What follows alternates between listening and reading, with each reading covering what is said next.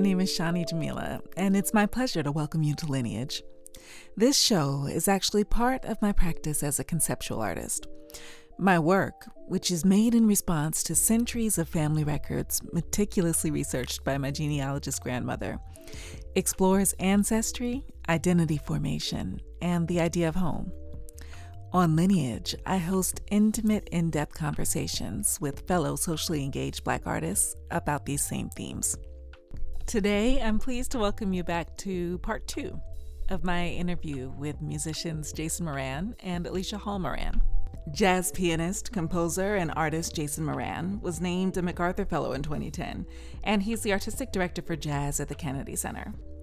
Alicia Hall Moran, mezzo soprano, is a multidimensional artist who's recorded two albums, Heavy Blue and Here Today, along with live touring performances like Breaking Ice and Black Wall Street. Jason and Alicia's longstanding collaborative practice is groundbreaking. They've curated large scale performances for the Whitney Biennial, the Venice Biennial, and most recently, they created Two Wings for Carnegie Hall. Jason and Alicia joined me for this interview from their home studio in Harlem. Let's listen in. You all met at Manhattan School of Music, right? Mm-hmm. As teenagers or early 20s? Where were you? She was a young teen, I was and I was 20. a grown woman. She was or maybe you were, maybe I was I 21. was 21. No, I was 21. Yeah, I was 20 and she was 21. She's a year and a half older. A very mature 21. But had already graduated from Barnard, so I seemed very uh, junior to her. You were junior. You were a junior in college, and I was Literally. coming Right, in. That's true. You were a junior. Okay, okay. All right, Oh, cuckoo. That's cool. Cuckoo. then, uh, and I needed that. That's a good match for women to A. Barnard woman. Yeah, get two years up on that person. Otherwise, Um, um, yeah, we met in school and we were friends. we were friends first, and there was a reckoning at a party Alicia had on Halloween where she said, "Now, if you come to this party, that means you're broken up with your girlfriend." Christmas party, not Halloween. it was Oh, too soon. Oh, Christmas. okay. I thought it was. No, Yeah, it's you're Christmas right. Right. party. Halloween was a date. Um, Christmas party. She said, if you show up, that means you know, that means you're here. But if you don't show up, you know, then we'll just be friends. And I was like, mm. anyway.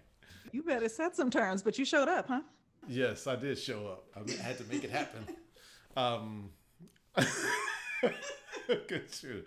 Anyway, yeah, that's how we, we met at, at Manhattan School of Music. I mean, there's a lot of layers in the setup of that.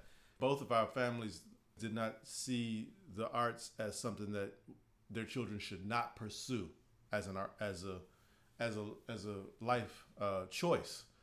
And class wise it was esteemed and looked up to to to if you could achieve that that would be great in the family lineage so when I, we hear stories of the opposite that's always like a very different kind of viewpoint that we in no way grew, grew up around i mean m- uh, doing a career in finance would my dad have loved to go to manhattan school of music and be a saxophone major I've never asked him. That's a good question.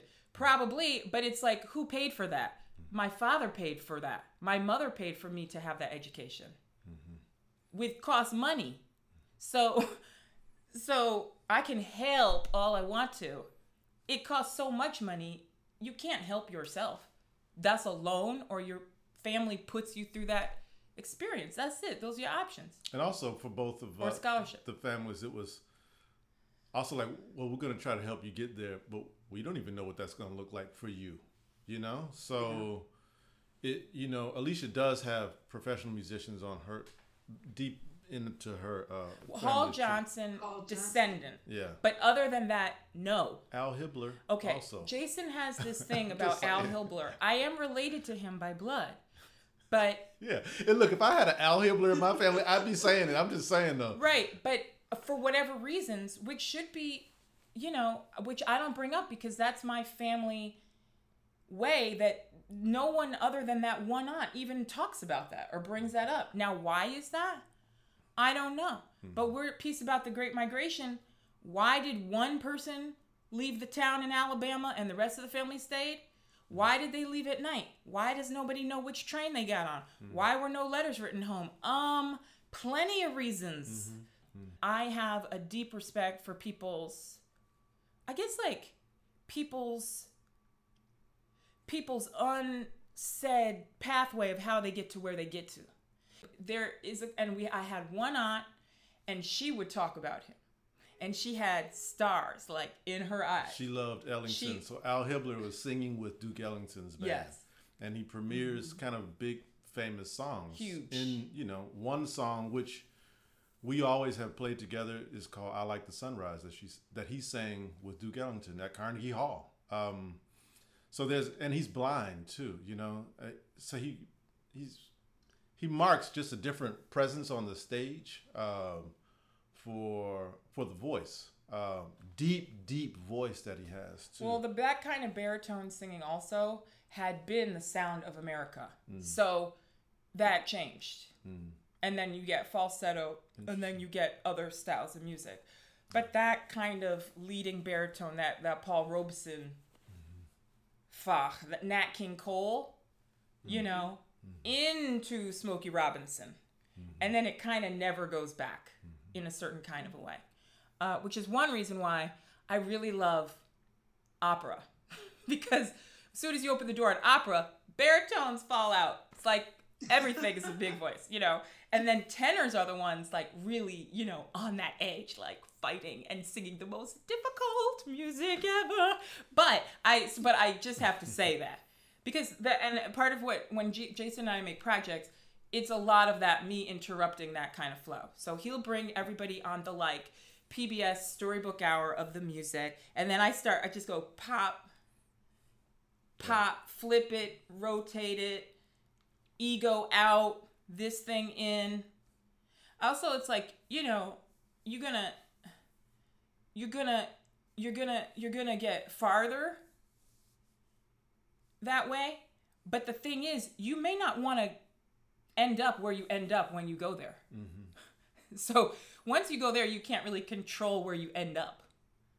Um, but I'm more comfortable with that.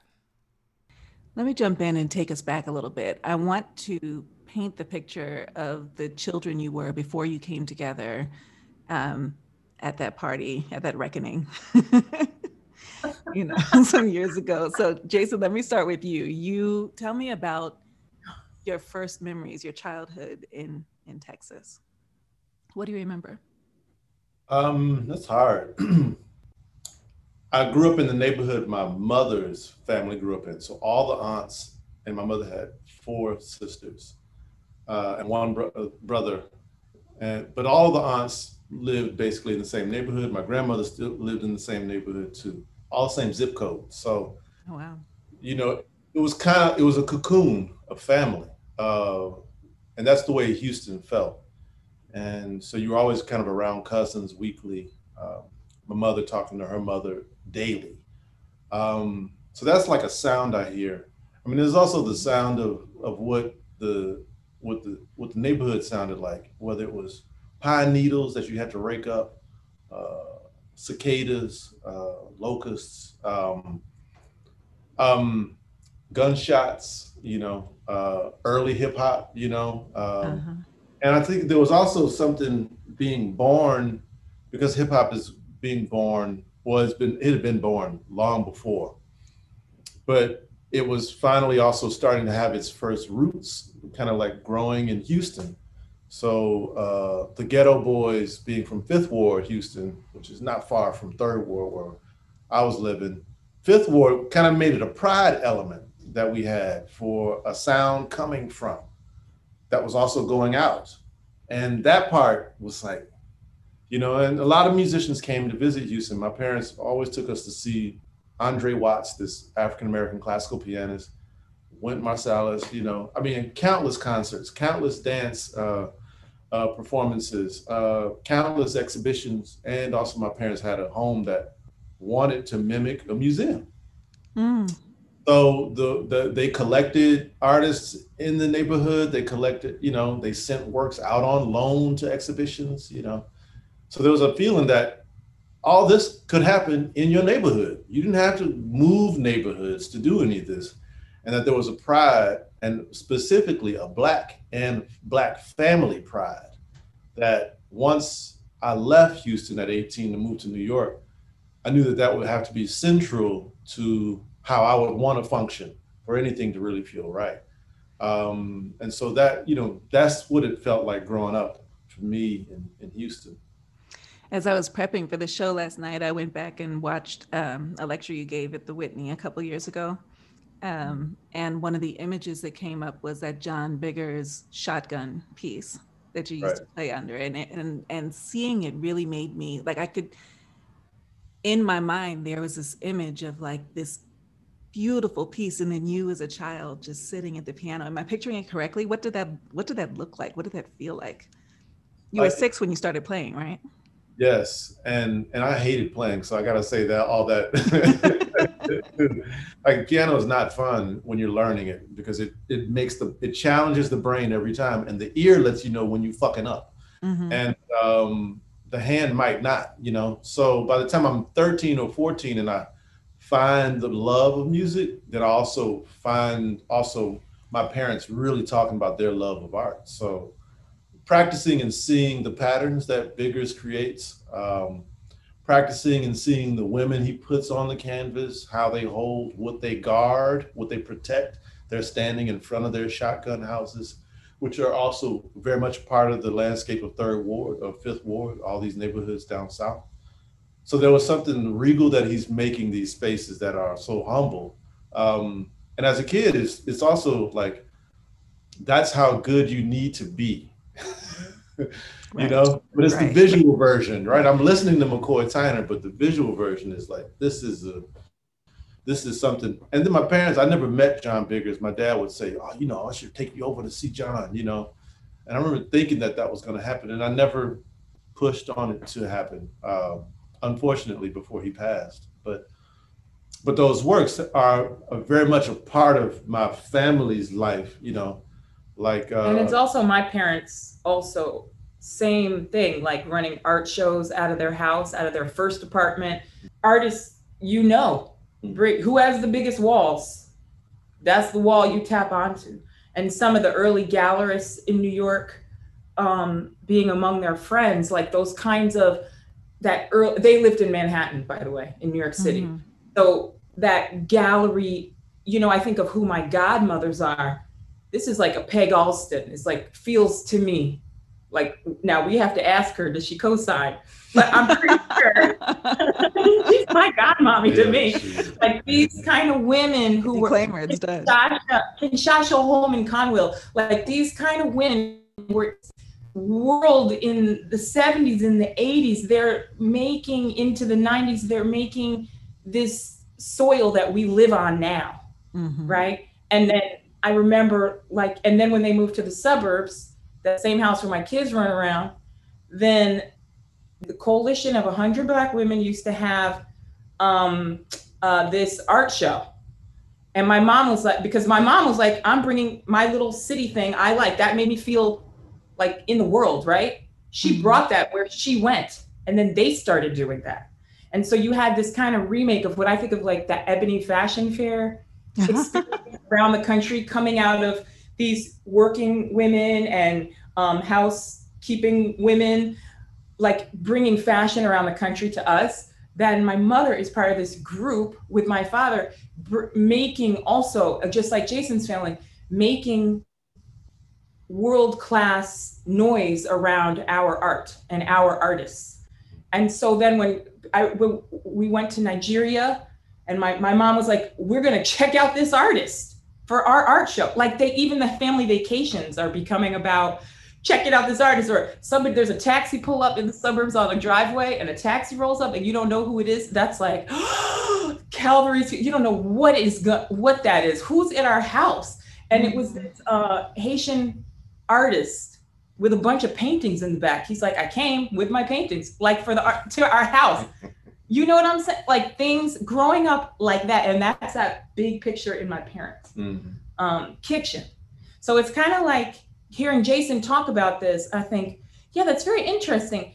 The city of Houston, which also then can produce a like Beyonce and like a black mayor and things like this.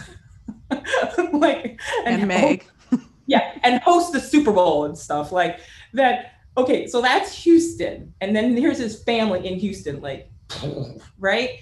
And then when he marries me, that kind of energy was coming out of my house. Mm. But like, none of my family live in Connecticut except my parents, or none of my family lived in Manhattan with me and my sister except my parents. So those artist people became my family. Like my sister, her middle name is Elaine after the playwright Elaine Jackson, who was my mother's very good friend growing up. All these people, Shirley Verrett, the great opera singer, that's my mom's park date because Shirley Verrett has a daughter who is my age and Riverside Park. So we're playing together. Then, so it causes me to have a real understanding of maybe why Jason thought I could be okay in his very family structured life because it's all the same energy. But mine is very much about like, it just takes one. And and then you find another one, right? And then you find another one. Like Shani, to me, you are a one, mm-hmm. right? We're not coming from two clans who hung out together. I don't know you from anything or anybody else except through yourself. And that's our relationship. There's nobody watching our relationship but us. And I think I have a million of those that make me feel like I am in a community and then as we're growing older, we find out that we are. But you don't always you don't always know what that means. So I think going back to what you said about COVID in the beginning, it was also a time not in a negative way for me, a positive way to find out who your community is. Because hmm. you don't really know until the barn is on fire who can even smell your smoke. It doesn't mean they don't like you. It just means they're not in the way of your, they're not downwind of your stuff. But like who, mm. who really came through for me, like deep in my soul, the mothers in my son's dance class. Like I want to cry. These are not people I was looking for. Mm-hmm. But these are the people who were there when the thing happened that could have took me down and the way they showed up for me, very moving, right? Mm-hmm. And this doesn't, in the end, ever have a label walking on it called I'll be here for you. You mm-hmm. just don't know.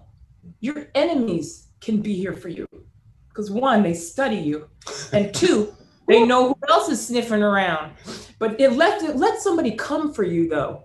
Mm-hmm. Let somebody come for you and that wolf smells it, you'll be shocked who comes for you to save you. I'm always surprised. I'm always surprised in the best way. So I think like it was just a time for teeth all around. And I had some really moving uh, experiences during this time. And I and to, if I have to be shut in the house with Jason, I think that him hearing how I see things as a unit, unit oriented. Like, no, we can do it all. We just me and the boys and you, we can make this. We call our parents on the phone. We we can do we shot we can create a world from in here like a mission control. We can do this. But you know, who sent us food in the mail? His aunt sent us ribs in the mail with a coleslaw mix. I mean, wait a minute now.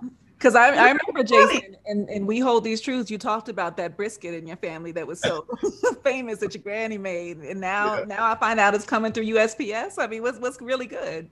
What yeah. more do people? and then also, I got a teaching job, which was on its way before COVID, and then COVID happened, and it just it got fast tracked. So or whatever happened. Yeah, there's a real need to, and that saved me as well. Yeah to see to, to to be with students that future part.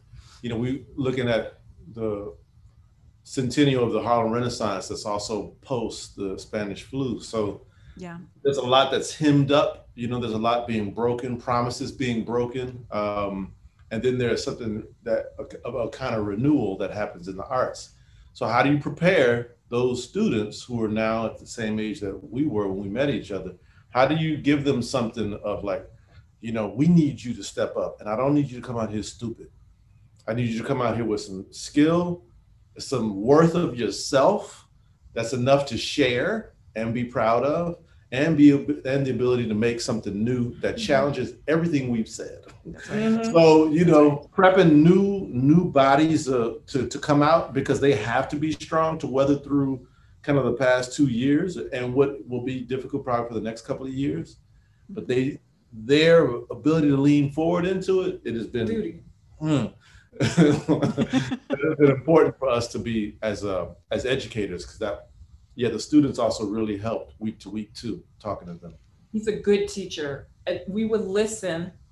You don't try to listen, but you just get getting knowledge, you know, just hitting you in the face. You walk to the kitchen, knowledge, knowledge. He's here play, doing demonstrations, and uh, that's such a lame word. He'll play in the lessons sometimes, or investigate something, and it became like a whole music education for the kids. And I don't know.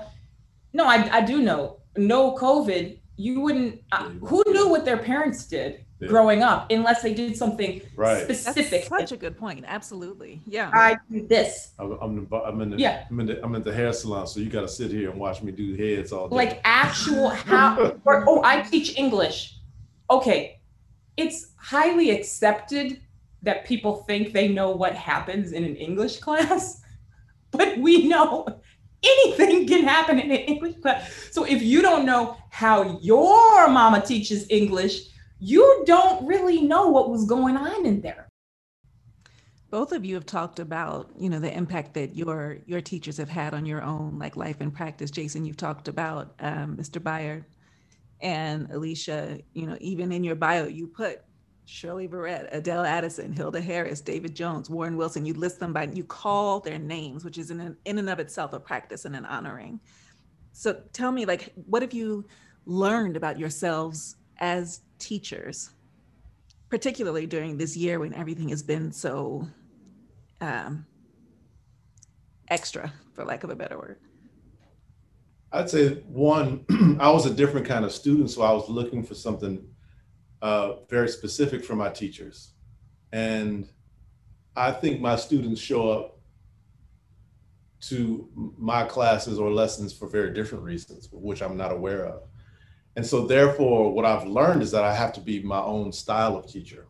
Mm. As much as I wanted to be the kind of teacher that Jaki Byard and Andrew Hill and Muhal Richard Abrams were to me, and they were very organized teachers.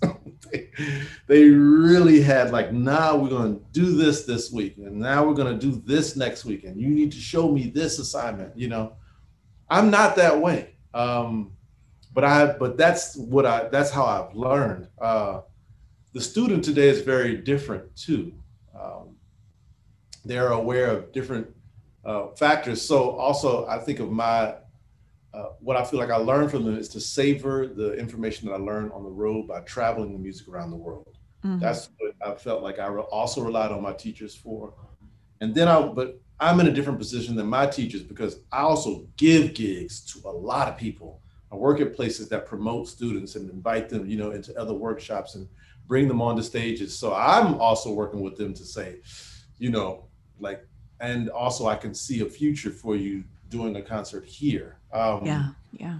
and and that has also felt like okay so then my add on to that information that my teachers gave me is to then like give them give this the future student the platform too. Um like as a producer almost. It's Yeah. like producing the students almost. Yeah. And that, and that my teachers they weren't like that. They, they had something else. They want to give you the good idea but you got to make the rest of it.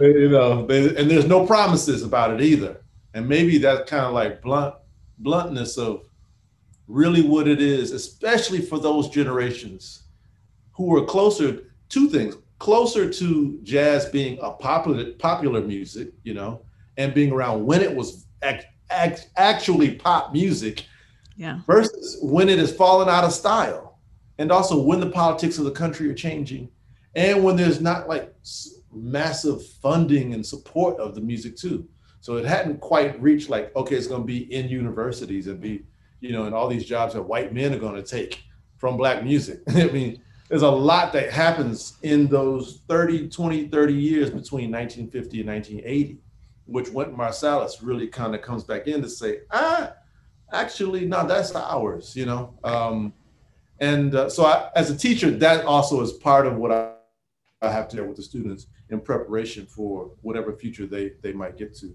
But I had to accept that I had to, I was my own style of teacher. And then as much as I wanted to, I couldn't be my teachers just like I couldn't beat them at the piano either. Um, let me just conclude by asking you all a question about um, cultural genealogies, because this idea of lineage, um, on one hand, is about like literal blood lineage and family, which is one of the reasons why I was so excited to talk to the two of you, because I feel like the way you approach your work is so rooted in that um, the family you're creating and the families that you come from. So um, thank you for spending so much time talking to me about that today. But then there's also this idea of cultural genealogies, you know, like the the artists and the ancestors whose whose feet we walk inside of. Um, and as you all are interfacing with the students that you were talking about, as you're raising your children, as you're building this future together, um, thinking about what kind of artistic trajectory you're you're walking and who who laid that path. So I wonder, I mean, when I look at you two from a culpable perspective, you're like, I think of you as like our, our Ossie and our Ruby. That's who I compare us to, you know, yeah. though. Yeah, I do. I don't know if I talked to you about it, but Ossie and Ruby, because they, they represented for their craft set and they didn't limit it just to the people on the stage too. They represented for, for the peoples around it. And, and then they, and then they exhibited in a way that every generation could trust, you know? Like people still wanted to be at their feet, you know, uh, as they aged, you know.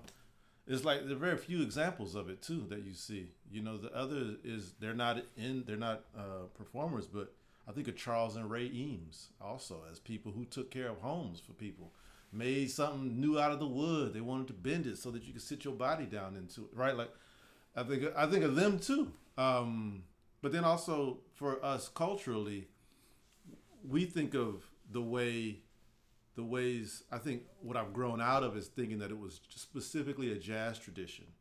And what Alicia's family has taught me is is also this relationship to the literary tradition, the relationship to the dance traditions, and then what my grandmother teaches me is the ways of the southern traditions.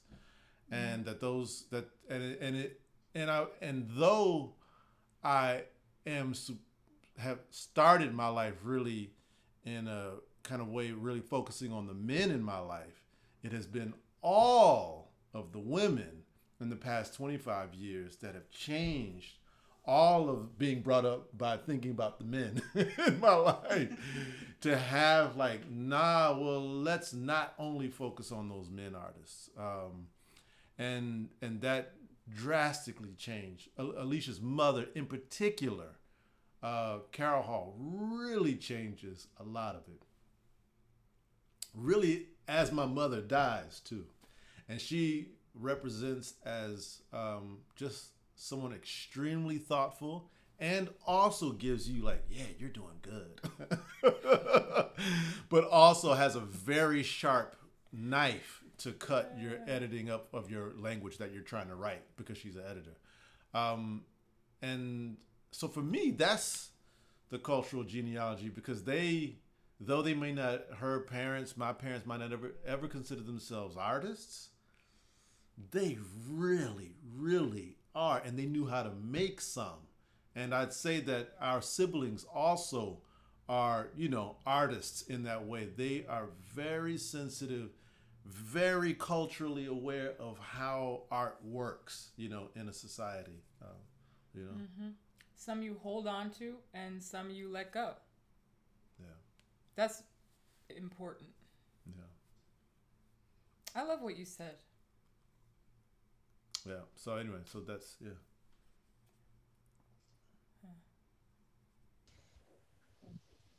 One last last question. Um, I'm thinking about where you all are recording this conversation from, which is your your home in Harlem that you've built, where you're raising two young black men. Um, where you're creating a home for other artists from. And I, I, I just want to talk to you about this idea of what, what home means to you. Yeah, a home a home has to have. Yeah. Well, there's emotional rooms, you know. Um, they, they might not necessarily be physical, but you you have to feel enough safety mm-hmm. in the home to let those emotions out, um, and that takes a lot of awareness, and and for you to be able to read one another too. Like I was tell, talking to her about my mother. My my room when I grew up in Houston was on top of the kitchen, so every once in a while, my mother got fed up with us, three boys and a and a husband who's also acting like a boy, uh, when when she would rant, I just heard it, you know, and and, and, and you coming up in this house, all stinging us, you hear the slamming of the, all the things, the, and it will it will work up for like seven minutes before then it was like, get your ass down here, you know, and that was like, but it was like it was like a drum solo before the melody came back in, and. uh that's a home, right? So like she, you know, like that was a y'all need to get out the kitchen because this fire is about to boil. I mean, it's about to really flame for a second, and then it's gonna come down so that you can come back in here, so I can eat you up. and that's for us. That for us, that's a home. That's the kind of home I grew up in, and I think during COVID, we have we've learned kind of more about what our house is, you know, mm-hmm. and how it works, and and I, I just when he says a safe space in your house, I think what I learned from this conversation is that we because I did come here to learn. Like I don't know anything. I came here. I was like Shani will tell us what we think. From we're thinking. What do we think we thinking? Then Shani showed me. So I think it's that the house that we carry our house in us, and then we also figure out how to process that house in you. Don't mean perfect you. Mm-hmm. It just means it's a potable, it's a digestible chunk that I can get through. It doesn't mean you like raw carrots. They make my third itch. But I do know a carrot is good for most people. So I do serve them to my children. But me, I boil mine a lot. You know, but if I had to eat it raw, I could. It's a negotiation, not one time and then I'm done with it. Over and over and over and, where you don't want to do that work that is the relationship to exit. That is the piece of music to put down. It's not it's so perfect i'm done with it. Or it's perfect do it every single time.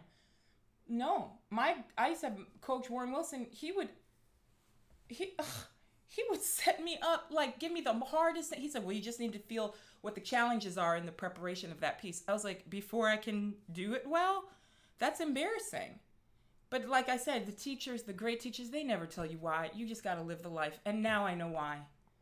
Also, the empathy when somebody else is bringing a piece of virtuosity to your feet. Mm, yeah. I feel blessed. I feel blessed. Blessed that I know that. Blessed that I know I don't like the taste of those carrots, but just because you sell carrots don't mean I don't need you.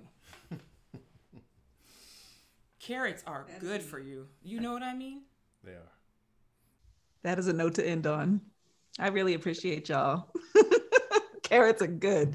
I'm glad that my my big experiment in New York brought me to you two. I'm glad oh, that I get to see how you two bring the best out of each other and then like create these spaces where we can all go inside and bring the best out of ourselves too because of the work you do. So I'm grateful.